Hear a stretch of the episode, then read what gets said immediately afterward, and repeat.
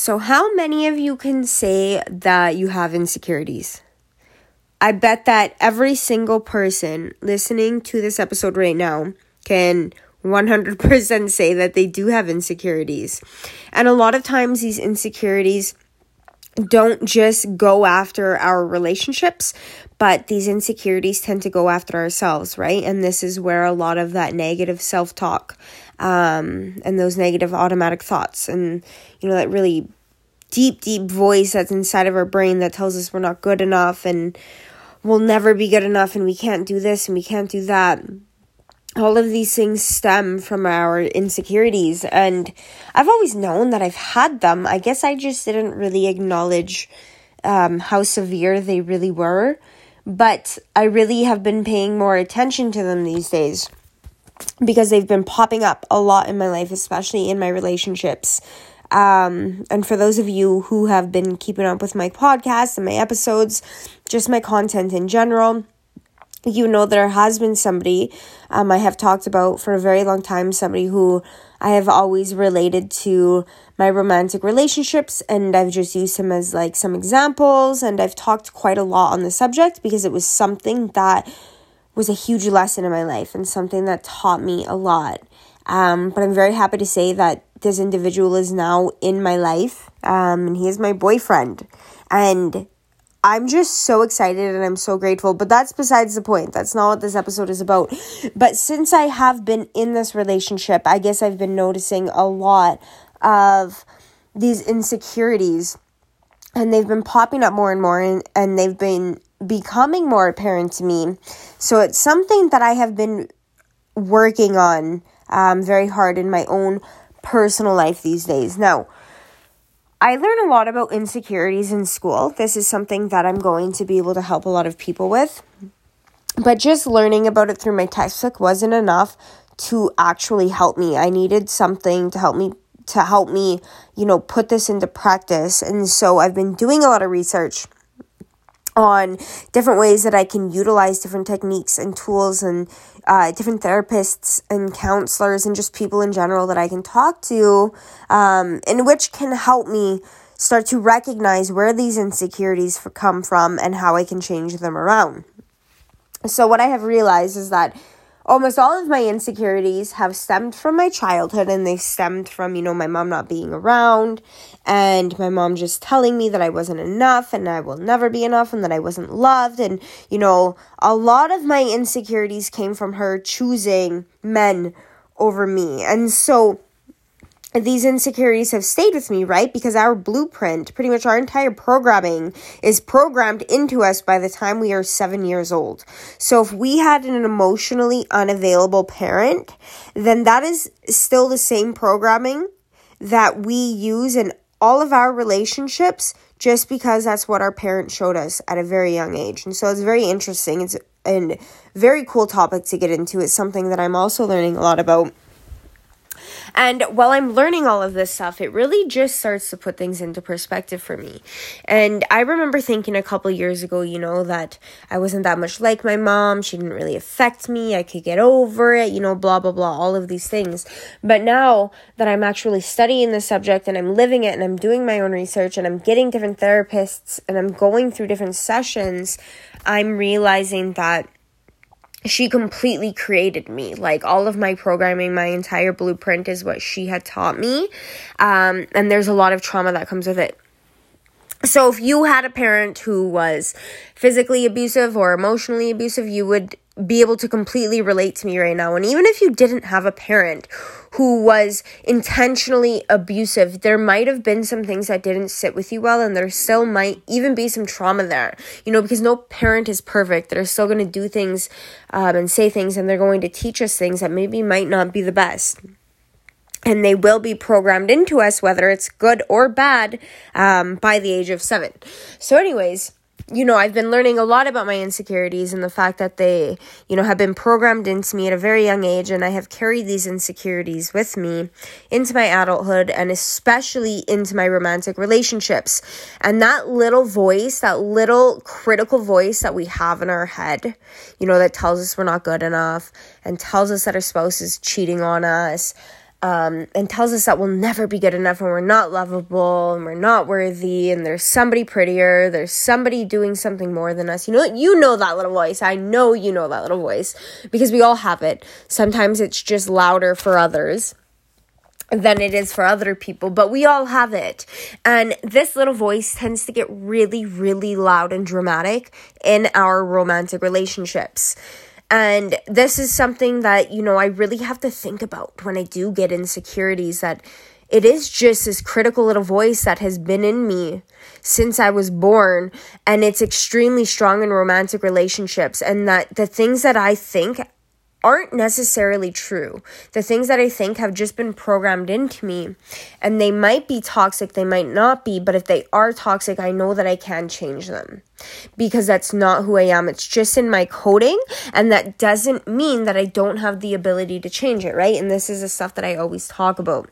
Our cells are very, very intelligent. They're extremely intelligent and even though there is a coding inside of them, even though we already have a blueprint, that doesn't mean that we can't change the coding and that doesn't mean that we can't change the blueprint. And this goes for our insecurities. We can change them. We absolutely can. And I am just very grateful that I am able to become conscious of them these days and understand how they have affected my um, relationships, especially my romantic relationships, so that I can now try to change them around and it's definitely a process right? Like this stuff doesn't just happen overnight. But the first thing that we need to do um, in order to change our insecurities is understand where they came from. And they came from your childhood um, you know whether it was from your parents or your teachers maybe it was from your siblings or classmates whatever it was his insecurities had come from somebody, from some environmental factor, and it created a belief in your mind, and that belief has stayed with you. And we act out on these insecurities, we act out on these beliefs. And, you know, in my friendships, I can say that you know, I'm, I'm just kind of easygoing in them. Everything is kind of go with the flow. But in my romantic relationships, I get extremely anxious and I overthink. And I really do think that my partner just wants to hurt me um, and it's not healthy because it makes me um, act out in ways that I really shouldn't be acting like because I'm just so um, anxious and stressed and overwhelmed, and it doesn't need to be like this. And I can also say that this is always been the case for me in romantic relationships as long as I can remember. And then when I really think back to my childhood, I can also remember, you know, my mom being this way, my mom being extremely stressed and overwhelmed and just anxious and seeing all of these men cheat on her and her just put up with it. Um, and so that is my blueprint. So I um I'm kind of scared um, to be in a romantic relationship, but I'm trying to change that around to say things like I am excited and I'm grateful, and that that doesn't have to be me because that was me when I was little because that's what I knew, that's what I was taught. But now that I'm 26 years old, that is not me because I choose to be different. I choose to do things differently, and I choose to not let these insecurities overtake my life and overtake my relationships. And I have talked about this a little bit before in a previous episode about attachment styles, but if we are avoidantly um, attached or we are anxious anxiously attached, we tend to self sabotage ourselves in relationships, right? We either push people away or we just cling to them and be we are extremely needy, or we have like both uh, traits of these um, attachment styles. And either way you look at it, it's just not great. And a lot of us fall in either category. So a lot of us self sabotage when we are in our relationships. Um, and for me, I am anxiously attached. And, you know, one thing that really does suck is we cannot change our attachment styles, but we can work on them. We can work to become more securely attached. And starting with our insecurities um, is the best thing that we could do for ourselves. Because if we continue to hold these beliefs that, you know, we are not good enough, and the person is always going to cheat on us and the person is always going to walk away or maybe we're scared to get close to the person we're scared of commitment we're scared of relationships then we will never have a loving human being. And if a, a human being comes into our life who does want to love us and who could potentially be a great partner, we're going to push them away because of our programming, right? Because of our insecurities. And I have realized that I've pushed a lot of people away. Um, because of my own insecurities and I haven't realized, you know, how detrimental it has been, I guess, until now with my current boyfriend.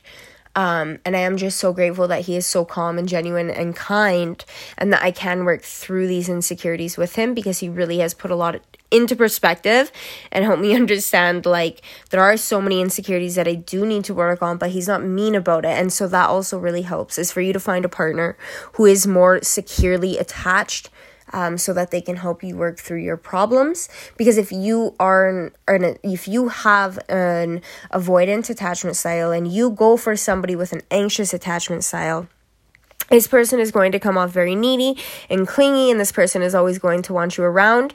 And that is just going to push you further away, right? That is going to reaffirm, reconfirm to you that that belief that attachment is scary and commitment is scary is true, right? And and vice versa. If you are anxiously attached and you go after an avoidant attachment style and that person starts to push you away, that's also going to reconfirm to you that relationships are scary and you're not lovable, you're not worthy, you're not enough, right? All of these things. So it's really important to also make sure um, that you're not just working on your own insecurities, but that you are going for somebody who is more securely attached so that they can help you through your own insecurities and your own problems.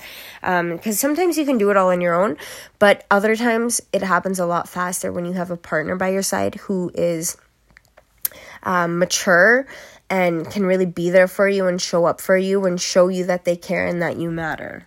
So, I really uh, wanted to get on here and just say all of that because I've really been feeling this today. There's been so many insecurities I have been realizing, and they all stem from my childhood. And I don't just allow these insecurities to take over my romantic relationships, but they have taken over all of my relationships with every single human being I have ever known.